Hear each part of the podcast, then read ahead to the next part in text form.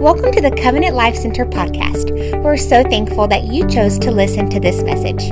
To get more connected with us, you can look us up on all social media at CLC Victoria and download our app. Now, here's this week's message. In this world, we can be honest with with the you know web you know with the internet nowadays and entertainment and the people that you surround yourself with there's so many different things that are pulling you from from this direction to this direction and there's so many different ways just to be distracted. And one thing i've learned in life is if the enemy can't destroy you he's going to distract you. If the enemy cannot destroy you he's going to distract you with everything that he's got. And it's one thing to raise your hand at an altar call or commit your life to jesus and repent but it's another thing to live the next couple weeks for jesus whenever things aren't going too good because it says in the scripture that it rains on the just and the, and the unjust because the truth is good things are going to happen to bad people and bad things are going to happen to good people in life. That's just the world that we live in.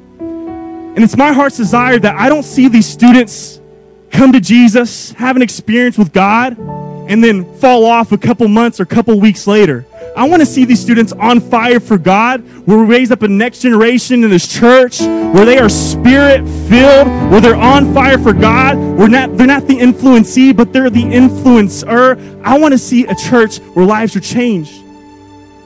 But one thing I've learned in life is that long term consistency outweighs short term intensity.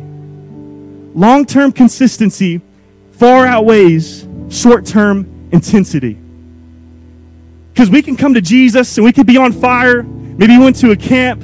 Maybe you came up to the front of the altar and you fell in the spirit, or you rolled a little bit, or you received your prayer language. But then you, you come to find out it isn't too easy to live for Jesus. And all of a sudden, your fire seems to dwindle and die down. Because Jesus will set your heart on fire, but it's your responsibility to stay lit for Jesus. Amen. Anybody agree with me tonight? So I want to talk about how we can stay lit or on fire for Jesus. And this is the key right here. This is the secret. The key and the way that we stay lit is by the anointing of the Holy Spirit. It's by the anointing of the Holy Spirit. Maybe this may be a foreign language to you, but I want to try to break this down as much as I can. I want to talk about what the anointing is. I don't know. I don't even know if you knew I was going to speak on this tonight, Dad, but you said the anointing so many different times. I'm like, I think it just really ties in together really well. I want to talk about what the anointing is, why we need the anointing, how we receive the anointing, and how you can walk into the anointing. Anybody excited about that? Awesome. See, the anointing makes a really big difference.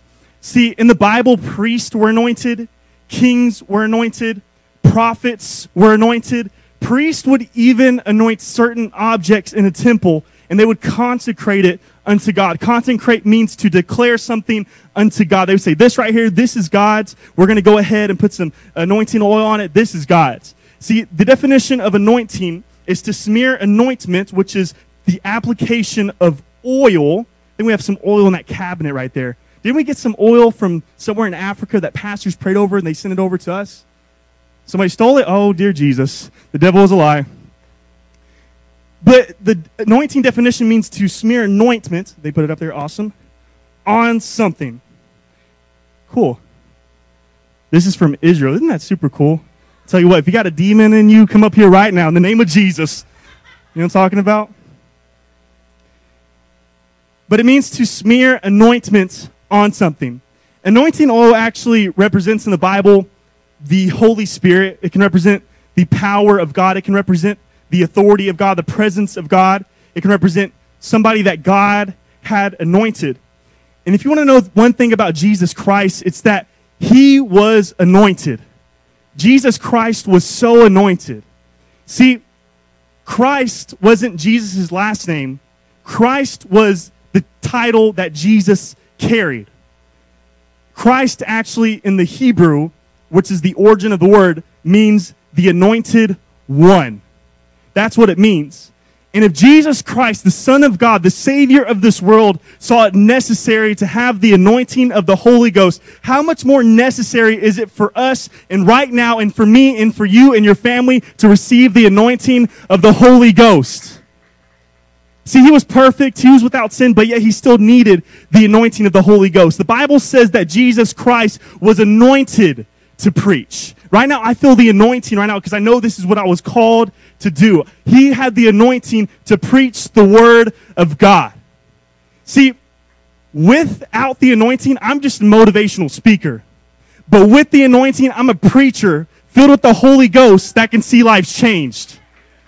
See, Without the anointing, Alicia and Haley, you guys are just up here making noise. But with the anointing, every time that you step up on here, the presence of the Holy Ghost fills this place, and that's where chains are broken. See, without the anointing in you and your family's life, you are just a parent that's just trying to get by. But whenever you have the anointing of the Holy Ghost, you become empowered and you can do much more than you could have done by yourself. Anybody thankful for the anointing of the Holy Ghost? This isn't just for priests, This isn't just for preachers, it isn't just for pastors. It isn't just for, you know, prophets. It's for people just like you. Say to yourself, I can receive the anointing. See, without the anointing, I preach information. With the anointing, we release impartation, revelation, manifestation, and all the other Asians. the anointing makes all the difference. And the anointing of God is not about the volume, it isn't about the hype. It isn't about the emotion. It isn't any of those things. The anointing of God is the unction. I don't know I'm holding on to this so long. It's the unction. It's the power of God that moves through an individual. This is the definition of the anointing of the Holy Spirit. The anointing of the Holy Spirit is the overflow of the divine life of God through you as a consecrated servant of the Lord. Say, I'm anointed. It's when the power of God moves through you into every area of life. And here's one thing you got to know Satan hates the anointing. He, okay, you know what Satan means? It means adversary, it means your enemy. Satan hates you so much, but guess what? He hates you even more whenever you're filled with the Holy Ghost. See, because let me tell you something. He's okay with you thinking that Jesus was a good guy, and he's going to do whatever he can to try to quench that anointing in your life. He's okay with you thinking that Jesus was a good guy, that he was just a rabbi, that he was just a teacher, that he was just a prophet, whatever, whatever. But the moment that you recognize that Jesus was who he said he was, that he was the Messiah, and that he was the Savior, and not only was he that, but he was filled with the Holy Ghost, and you too can be filled with the Holy Ghost, he starts to trip. That's good. So I'm preaching better than y'all are amen, amen tonight. Come on. See, I want us to be an anointed church. And I know we're an anointed church. I want us to have an anointed generation that is willing to be unashamed for the gospel of Jesus. Not because we're full of religion, but because we're full of the Holy Ghost. Anybody believe that with me today? So let's go ahead and get into scripture. I'm going to be reading out of 1 Samuel chapter 9 verse 19 through 20, reading in out of the NIV. And I thought I saw really fitting to talk about this tonight because last week uh, Pastor Bobby uh, talked about uh, King Saul. What was the sermon last week? What was the name of it again? No, what was the, what was the name of the sermon last week? I really liked it. He doesn't even remember it. Anybody remember? Okay, okay, let's go ahead and move on. It was really good. It was really trendy. It's kind of lined up. Do it. Do it the most. Doing the most. There you go. Doing the most. Stay lit, man. We are a trendy kingdom church. That's what I'm talking about.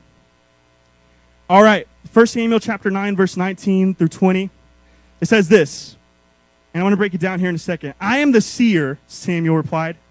Go up ahead of me to the high place, for today you are to eat with me. And in the morning I will send you on your way and will tell you all that is in your heart. As for your donkeys, you lost three days ago, do not worry about them.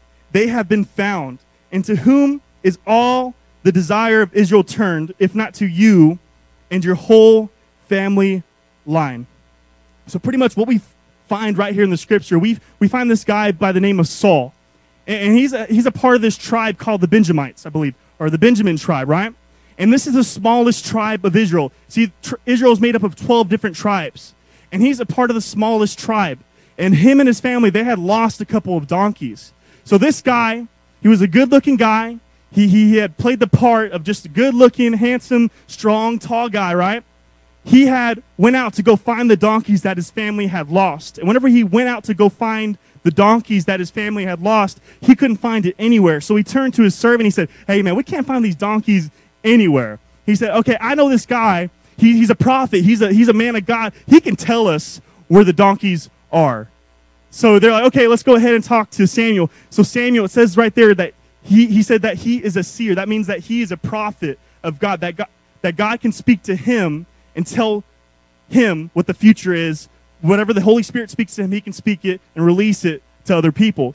So as King Saul approaches Samuel, the prophet, with donkeys on his heart, he had, donkey, he had donkeys on his mind, right? He was like, I need to find these donkeys. He had donkeys on his mind, but he had a destiny in his heart. He had donkeys on his mind, but he had a destiny. But destiny was in his heart. See, as he approached the prophet Samuel and he told him about these donkeys. He didn't know it at that time, but God had actually told King, he had actually told the prophet Samuel that, hey, there's going to be a guy that's going to be looking for some donkeys. Go ahead and tell him that the donkeys have been found, but I have a greater purpose for his life, that he's actually going to be the first king of Israel. And there's going to be one thing you got to know about Satan is that Satan's going to want you to chase donkeys your entire life. He's going to want you to chase thing after thing. He's going to want you to chase after having the most Instagram followers, having the most fame on Facebook, getting the next iPhone, getting that next iPad, going from girlfriend, from, from relationship to relationship, boyfriend to girlfriend. And he's going to try to get you with distraction after distraction after distraction after distraction after distract, distraction. But I want you to, to know tonight, I was like, Dear God, I am not going to stumble my words tonight. I just broke it. Dang it. There you go. But what he doesn't want you to know is that you have greatness on the inside of you. And it doesn't take a prophet to come and tell me what my donkeys are what my struggles are, what I face, because we can face a lot of different sins. It takes a prophet to come in and go through the donkeys and say, Hey, I see a purpose and I see a destiny inside of you. God has called you for great things. Jeremiah chapter 29, verse 11 says, says, For I know the plans I have for you, declares the Lord, plans to prosper you, not to harm you, plans for a hope and a future. You need to know tonight that God has called you for greater things than the things that you're chasing after. God has a purpose and He has a plan and He has a destiny for your life. I'm so thankful that whenever I was out in high school chasing after donkeys, that a man of God like my dad would step into my room every once in a while and he would say, Hey, man, God told me that you were dealing with this and that, but God says that there's something greater for you. He's called you to preach. He's called you to be a world changer. He's called you to do this. He's called you to do that. I'm so thankful for moments like that, Dad, because it takes a prophet to do that. So Donkeys were on his mind, but destiny was in his heart. Don't let your donkeys cloud your destiny and never apologize for the dreams that come from God. Point number one this is why we need the anointing of the Holy Ghost. Unrealistic dreams require the anointing of the Holy Spirit. See, not only did Saul have a dream, but Samuel told Saul that the anointing of the Holy Spirit would come on him and make him a changed man. And if you want to know something about God, is that whenever you receive something from God, you receive a destiny, you receive a dream, you receive a purpose, that it's going to be so much bigger than yourself. That you're going to say to yourself, Are you serious? Like, God called me to do this? How am I ever going to? And He loves hearing that reaction. How am I going to do? It's not just going to be you. I've called you for something bigger than you could ever imagine. And it's going to require something greater than yourself. See, one thing I've learned in life is that your, edu- your education is important, your background is important, your eloquence is important, your ability is important, but it isn't everything. If you want to fulfill a purpose from above, you got to have some power from above. You need the anointing of the Holy Ghost. Now, let me, let me just tell somebody something. You need the anointing of the Holy Ghost to raise those kids. You need the anointing of the Holy Ghost on your job site. You need the anointing of the Holy Ghost to come to church. You need the anointing of the Holy Ghost to remain saved. You need the anointing of the Holy Ghost to cast out demons. You need the anointing of the Holy Ghost to walk into the fullness of God. You cannot do it by yourself, and God has placed a purpose and a destiny inside of you. And the only way that you can achieve and go to where God has called you to go is by the anointing of the Holy Ghost. See, Samuel was anointed. See, not only, not, see, and Samuel was anointed, but he anointed King Saul before he was even a king. And he said, Hey, I'm going to anoint you for this, and I'm going to call you for that. But why? Because the anointing comes before the appointing. See, no matter the field, whether it's business, education, ministry, or family, you need the anointing of the Holy Spirit. Because life is like a vacuum. You're going to continue to have things sucked out of you. You may feel empty at times, but that's when you need the Holy Ghost in your life. You need the anointing of the Holy Ghost to fill you up, fill you up, fill you up, so that way you can keep on pouring out, pouring out, pouring out. Go to your prayer closet. Pray in the Spirit. Pray for your family. Read the Word of God. There's no secret, it's just sacrifice. It's not a secret. Don't say to yourself, I used to hear men of God preach on stage and see them prophesy to people, and I know that God had spoken into my life. He said, Caleb, you're called to be a prophet, you're called to be a pastor, you're called to be this and be that, and you're anointed. And I used to see my dad prophesy, see him pray over people, and see demons get cast out, and see different things happen, and say to myself, hey, I want that. I used to approach all these men of God and ask them, how do you do that? They say, well, you read the Word of God. You, you, you go and you surround yourself with people that have the same values that you have, and you pray in the Spirit. It's no secret, it's sacrifice. And I'm getting ahead of myself. But the sad part of the story is that later on, Saul lost the anointing after being disobedient multiple times. And he died in the battle with the Philistines. See, without the anointing, the call of God is dangerous. Without the anointing, the call of God is dangerous. But with the anointing, you are dangerous. Come on, that's good right there.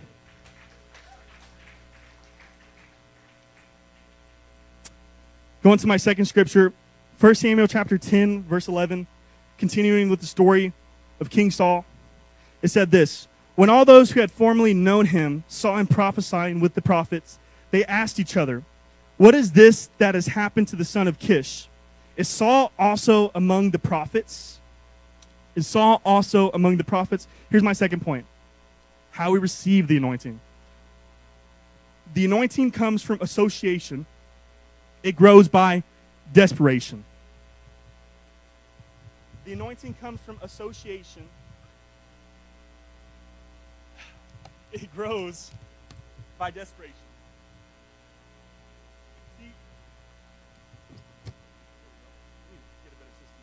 See, the anointing had come, the anointing had came upon Saul's life whenever he started hanging around prophets, whenever he started hanging around men of God. So whenever he left the place, he was just looking for donkeys, but he found out about his destiny. See, he, he dreamt of being king, and there was no other king before him. And whenever he went out and he hung out with the prophets and stuff, and they had saw what was inside of him, and they anointed him. He had came back to his hometown, and he was actually prophesying. He was a new and a changed man. I'm going to tell you something. Whenever you give your life to Jesus, you should become changed. It says those who are in Christ are a new creation. Whenever you come to Jesus, it may not happen overnight, but you begin you begin to become changed, and people are going to see you differently. People are going to say, "Hey, he's different. He doesn't do the things that he used to do. He didn't say the things that he used to say. He doesn't walk the same way that he used to walk. He something's different about him." But what they didn't know is that in secret, God had anointed you. So he had been hanging out with prophets and he had received the anointing. And family and friends around him noticed a difference. And when you hang around prophets, you start prophesying. And the truth is, whatever you behold, you become. And when you begin to come to church and you begin to digest the word, you keep on coming whenever you don't even feel like coming, and you begin to read the Bible and you pray to God, you, become, you begin be, to become changed. Uh, that's why I intentionally hang out with my dad and work with him at the church. I associate with my dad because I know he's an anointed man of God. I'm so thankful that we have an anointed church. Let me tell you, the same anointing that this church carries, you carry too in your family. And it starts at the head with the pastor. And I don't come to my dad just trying to hang out with him or doing this or do that. I, I approach him and say, hey, I just want to serve. I just want to help out. I just want to be a blessing. See, because whenever you come to church and you do those things that I said to do, and you surround yourself with Holy Ghost filled Christians, you're going to begin to become changed. And that's where the anointing creeps in. It's not a secret. It's just surrounding yourself with the right people. Because if you want to change your future, you got to change your company. Just like the same way, if you started listening to music that has tons of profanity in it, you begin to watch a lot of things that you know you shouldn't be watching. I don't care how long it takes, something's going to slip out. You're going to begin to become changed. That thing's going to rot your mind. You're going to begin to say things that you shouldn't have even have said. Why? Because you began to surround yourself and associate with something that wasn't anointed and that wasn't holy. That's why I want to become anointed. That's why I come to church. That's why I serve. That's why I help out. That's why I pray. Because I need the anointing of the Holy Ghost. A woman of God had told me a while back, years and years ago, before I even did what I do now, she said, Caleb, God has a great destiny and purpose for your life. But, and you're going to grow, and you're going to mature. It's going to take some time. But watch out for some people in your life that are going to be holding you back. Watch out for people that are going to hold you back. See, people are like elevators. They can either bring you up or they can bring you down. It says in Proverbs chapter 13, verse 20, it says this. Check this out. Walk with the wise and become wise, for a companion of fools suffers harm. So if you want to become wise, if you want to have wisdom, if you want to have the anointing, then don't hang out with fools. Because let me tell you, you may say to yourself, that's why I don't believe in missionary dating either. I'm gonna, I'm gonna go save that girl, man. She's cute. Man, look at her. They see potential. See, you can find potential in everything. You need to look for patterns in a person. You can find potential in anything. You need to look for patterns. And they say to themselves, I'm going to go. I'm going to save her. She's going to come to church. She's going to be my boo. Come on. Let's go to church. And then, like, two weeks later, you don't even attend a church. And you're like, God, what happened? You're missionary dating, okay?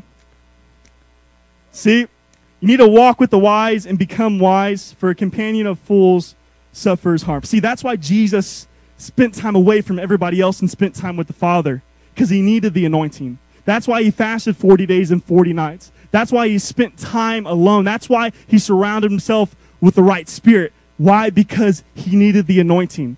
You need to turn to somebody and say, You are who you hang around, or you become who you hang around. uh, the continuation of point two, it grows by desperation. So 1 Samuel chapter 19, verse 24 says this. It says that he stripped off his garments and he too prophesied in Samuel's presence. He lay, he lay naked all that day and all that night. This is why the people say, Is Saul among the prophets? See, this is kind of like in a correlation. It's kind of similar to the first one that we read about him coming back and prophesying, people saying, Is he among the prophets? But this is a different circumstance. See, at this point, he was being disobedient unto God, and he was actually trying to hunt down David. Because David, he saw David as a threat to his throne, and he didn't like that. So he tried to take out David. So what he did, he sent warriors and he sent people to go and try to take out David. But what had happened was that the same anointing that was on David's life and you know Samuel's life began to rub off on their life, and they began to fall and prophesy in the presence of God. So he said to himself, "Hey, I'm going to go ahead and do this on my own." So he went ahead and he tried to go and do it, but he got hit in the same way that his his servants got hit, and he was down in the presence of God and he was prophesying. See, he had an association with the Holy Ghost. He had experienced the power of God. And let me tell you something. Sooner or later, your association with God, with His presence, with the experience that you have, has to lead to desperation. Because if you're not desperate after association, that leads to pride. And association without desperation leads to tribulation. I'm going to say that again. Association without desperation leads to tribulation. See, he had experiences with God. And even after his faults, he had experiences with God. He had fallen down even after he was disobedient. But he was never truly desperate. He never repented. Let me tell you guys, and, and compare and contrast the story of two different Sauls. So you have King Saul, and then you have the other Saul, who was a murderer of Christians. And later on, he became the Apostle Paul. See, King Saul was out to go and kill David. The Apostle Paul, or at the time, Saul, was on the way to go kill Christians in Damascus. And at the time that they had both been out to go do something that they weren't supposed to do, the Holy Ghost, the power of God, hit them. Hit them here and hit them there. Couldn't even move, couldn't even see, couldn't even do anything. For three days, he was blind. Even after the experience, even after the full weight of a holy God, there's no denying that there's a God at that point, right? Even after that point in their life, one became an apostate which means he's denounced his religion, he denounced his belief, he denounced his morals and his values, and one became an apostle. See, because an experience doesn't truly change you. It's the desperation that derives from the experiences that you have. And I don't want us to be a church that have great moves of God and we have revivals, but at the end of everything, we're not desperate for more of God. Because let me tell somebody something tonight. You may have think that you've experienced all that God has for you, but whenever you whenever you say to yourself, I've experienced, I've arrived, that's when you don't make any more progress. I want to be a person who's after God's own who's after God's own heart. He says to myself, just like the apostle Uh, just like the apostle paul that said to himself god whatever you want me to do whatever you want me to say wherever you want me to go i'm going to do it because i'm desperate for you because i'm hungry for you do we have any people in this place tonight that's desperate for a move of God? Because I don't think Victoria saw a little, a little, piece of everything that God has. So I believe that at Covenant Life Center, we're going to be a place where people come in, they come in with walkers, they walk out walking out without the walkers. That we're going to be a place where people come in that are drug addicts, that are dealing with addictions, that whose families are falling apart, that the, they're going to be delivered, that they're going to be made whole, that they're going to become business people. I'm believing that we're going to have troubled youth that are going to walk into this place where people push them aside where society says they have no hope, they have no future, they have no purpose. They're going to be just like their father was. But we accept them and we love on them because we're desperate for a move of God and we love people and we forgive people because God forgave us first and He loved us first. Let us never become professional Christians. Let us be Christians that are desperate for God, that need the anointing of the Holy Ghost. I feel His presence.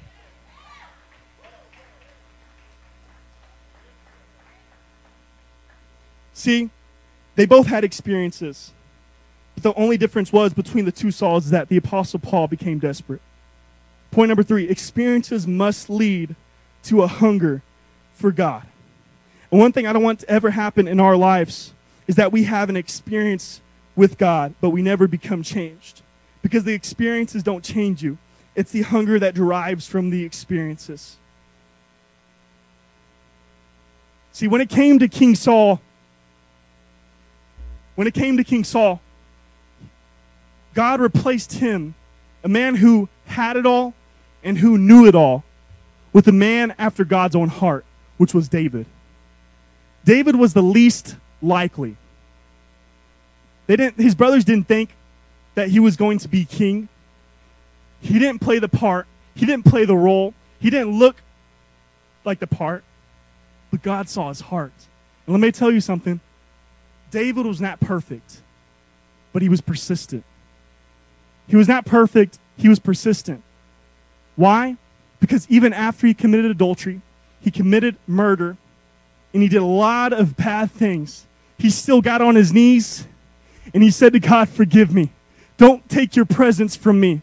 I need you. I desire you. I love you. If you want to stay on fire for God and you want to have the anointing of God in your life, don't think it's because you're perfect, because you're never going to make a mistake, because you are entitled. No, it's because you're desperate and you serve a God who gave everything for you. And whenever He died on the cross for you, the veil was torn and the Holy Spirit came and swept in. And every time that you fall short, it says in the scripture, every person has fallen short of God's glorious standard. You're going to fall short, but you get on your knees. Whenever whenever you fall, you fall in the presence of God and you worship Him. You say, God, I'm going to try better. I'm going to do better. I'm going to love better, God.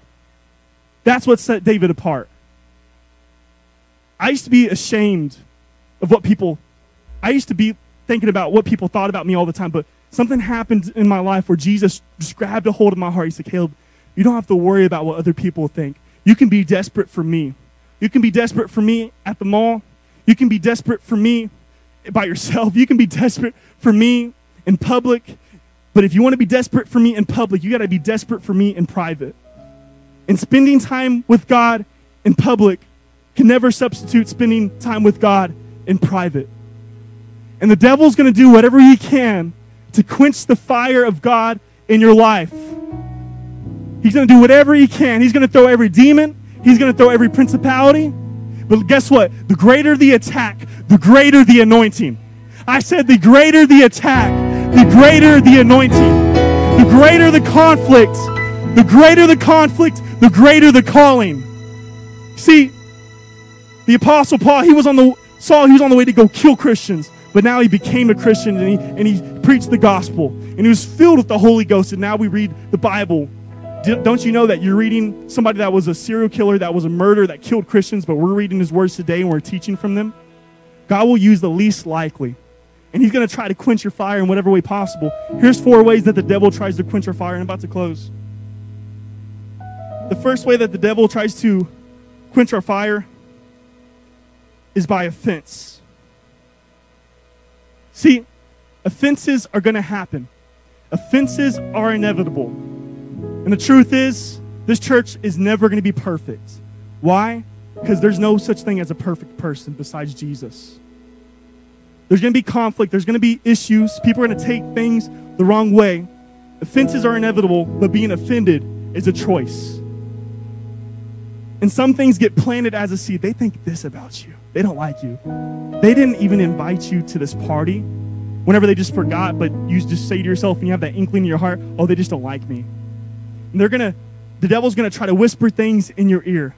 And he's going to try to say, they don't like you, they don't accept you, they don't love you. You know what? Your husband, he did it once, he's going to do it again. Don't forgive him. There's going to be offense after offense, and that right there is going to clog your heart from receiving the anointing of the Holy Ghost. Offense is the devil's trap to kill your fire. Number two, disappointment. This is whenever you're believing God for something and it doesn't happen. I, I believe for this healing, God. I believe in what your word says. My, my mother had cancer. I, I prayed for her, God, but she died, God, and she, she's not here anymore. God, I, I, I'm believing, God, for a financial breakthrough, God, but now I'm losing my house, God. They're evicting us, God. God, I'm believing for this. My kid, I, I, I literally poured everything out on him. I made him go to church. I made him read the Word of God. I made him pray with us, but now he's off doing his own thing. God, why have you failed me? Let me tell you, God's never going to fail you. We have a God that is perfect. He knows yesterday, today, and tomorrow. He knows beginning to end. But it says in Romans chapter 8, verse 28, that He works all things together for good for those that are called according to His purpose. Let me tell you something tonight. You are too anointed to be disappointed. You're way too anointed to be disappointed. Number three, busyness. This is whenever you don't have enough time to go to church, you don't have enough time to pray, you don't have enough time to read your Bible. I'm just going to tell you real quick if you don't have time for those things, then you're way too busy. You're way too. I don't have time to serve. I don't have the time to do this. I don't have time to do that. You need to clear your schedule some. Let me tell you something. Jesus deserves all of our attention. If it's five minutes, 10 minutes praying, whatever you can do, you got to sacrifice. Because if you don't ever make time for God, you're never going to have time for God. Number four, materialism. Materialism is not about having stuff, materialism is whenever stuff has you. Materialism is not about having stuff, it's whenever stuff has you. See, I have this Apple Watch but this Apple Watch doesn't have me. I just got it this last week. I love it. I love Apple. I have a love hate relationship with them. But it doesn't have me. See, you need to be able to hold on to things without holding on to them. Where anything in your life that God sees and He says, Hey, I need, I need to take that from you, you say, God, for sure, take it. I don't need it. Because I don't become so attached to the temporary. Because my heart is with Jesus. Everything that I have in my life, Jesus, I'm going to say it to you right now, Jesus. everything that I have in my life, Father God, whether it's my car, whether it's my house, God, it's my clothes, whatever it is, Jesus, how much, however much money I have, whether I make, God, $3,000 a month or, God, $300,000 a month, God, whether it's 300, whatever it is, Jesus, I give it to you because you deserve it all, Jesus. If you want me to take off my shirt and give it to a homeless person, I'll do it. If you want me to give money to somebody that's in need, I'll do it. Why? Because I don't hold on to it. Because I don't have, God, I have stuff, but it doesn't have me. This life is temporary. This life is short. That car cannot save you. That money cannot save you. And whenever you die and you leave this earth, that bank account can't save you no matter how fat it is. There's only one, and his name is Jesus Christ. And he came and he died for you. And whoever believes that Jesus is Lord with all their heart, and they declare with his mouth that he was risen from the dead, they shall be saved. See, the Holy Ghost will set your fire, will set your soul on fire for God. You may say to yourself, Hi, Caleb, you know, you don't know what I've done this in my past. You don't know how people see me. I don't have to know. All I know is that God has a plan, He has a purpose, and He has a destiny for your life. It's never too late to come back to Jesus. It's never too late. And there's no secret, it's just sacrificed. Wasn't the Apostle Paul that said, I urge you, brothers and sister, sisters, to present yourself a living sacrifice unto God? It's just a sacrifice. Do we have any people in here? You can go ahead and stand to your feet. We're about to close right now. I'm going to go ahead and pray, and I'm going to give the mic over. I'm going to, pray over people right now that may have felt like their fire has died out, where you've allowed things in your life, maybe one of those things on the screen, maybe it's something else. Our mission here at Covenant Life Center is to help our world live, give, and love like Jesus.